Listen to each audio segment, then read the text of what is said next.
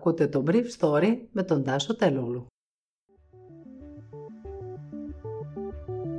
Καλημέρα σας. Είναι Παρασκευή 26 Φεβρουαρίου 2021 και διάλεξα για σας αυτά τα θέματα που μου έκαναν εντύπωση. Ο Δημήτρης Λιγνάρης απελογήθη. Ανακριτής και εισαγγελέας κάλεσαν αργά το βράδυ μάρτυρες καθώς προσπάθησε να αποδομήσει τις καταγγελίες εναντίον του στο περιεχόμενο που αφορά τα πραγματικά περιστατικά. Μπορεί η Αστραζένεκα να μην έχει εμβόλια να δώσει στην Ευρωπαϊκή Ένωση, αλλά διάφοροι μεσάζοντες προτείνουν στις ευρωπαϊκές κυβερνήσεις εμβόλια αμφιβόλου προελεύσεως. Αντιθέτως, τα rapid test που θα κάνει ο καθένας μόνος του δίνουν τη δυνατότητα για το άνοιγμα ανεξάρτητα από την πορεία της εμβολιαστικής καμπάνιας. Ο Δημήτρης Λιγνάδης δεν μπόρεσε χθες να πείσει το Δικαστικό Συμβούλιο για την ακυρότητα των ενεργειών στην προδικασία και έτσι απελογήθη για βιασμούς κατά συρροή. Η απολογία του διέρχησε πέντε ώρες και σε αυτή προσεπικαλέστηκε πέντε μάρτυρες που κατά τη γνώμη του μπορούν να αποδείξουν ότι σε μία περίπτωση, τον Αύγουστο του 2015, δεν βρισκόταν στην Επίδαυρο αλλά σε διακοπές στην Ιθάκη. Δύο από τις μάρτυρες που επικαλέστηκε, η ηθοποιός Ελένη Κούρκουλα και ο επιχειρηματίας Διονύσης Παναγιοτάκη, εμφανίστηκαν χθες το βράδυ στην εισαγγελία για να καταθέσουν σχετικά με τα πραγματικά περιστατικά του Αυγούστου του 2015. Σύμφωνα με το κατηγορητήριο, ο Λιγνάδη κατηγορείται ότι τέλεσε στο επίμαχο διάστημα τον έναν από τους δύο βιασμούς που καταγγέλλονται στο κατηγορητήριο στην Επίδαυρο. Και για τον άλλο βιασμό του 2010 λέει ότι δεν τον έκανε ποτέ. Η Υπηρεσία για την Καταπολέμηση Απάτη στην Ευρωπαϊκή Ένωση, η Όλαφ, επιβεβαίωσε χθες ότι διάφορες ευρωπαϊκές κυβερνήσεις δέχτηκαν προτάσεις από ιδιώτες για να αγοράσουν εμβόλια.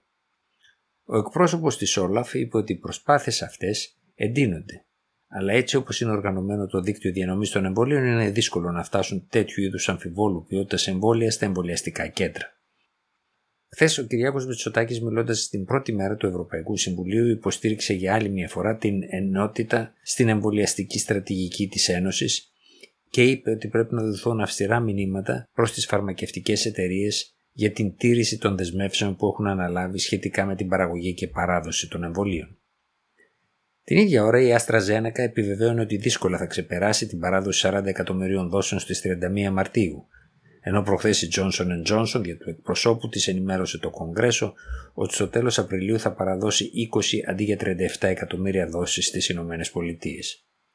Στην Ευρώπη υπάρχει ανησυχία ότι επειδή το εμβόλιο της Johnson Johnson συσκευάζεται στις Ηνωμένες Πολιτείες, θα φτάσει σε ακόμα μικρότερες ποσότητες στη γυραιά Ήπειρο.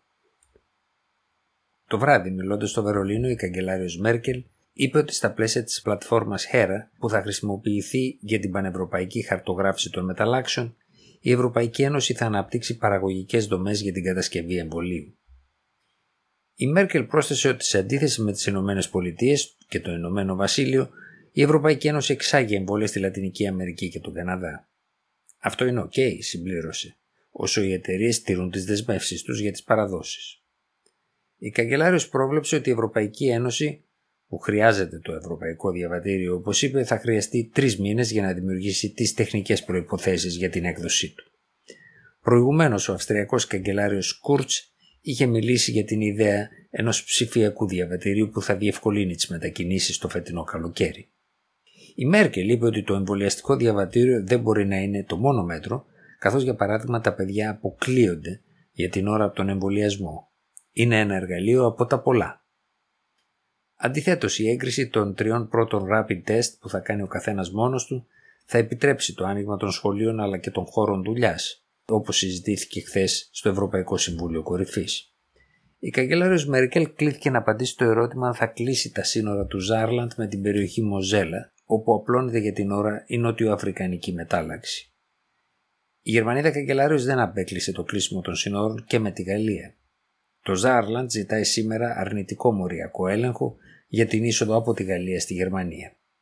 Δέκα χώρες της Ένωσης έχουν εισαγάγει συνοριακούς ελέγχους στη μεθόριό τους και η Επιτροπή λέει ότι αυτό δεν μπορεί να συνεχιστεί επειδή περιορίζει μια από τις τρεις βασικές ελευθερίες της Ευρωπαϊκής Ένωσης. Ήταν το Brief Story για σήμερα Παρασκευή 26 Φεβρουαρίου 2021.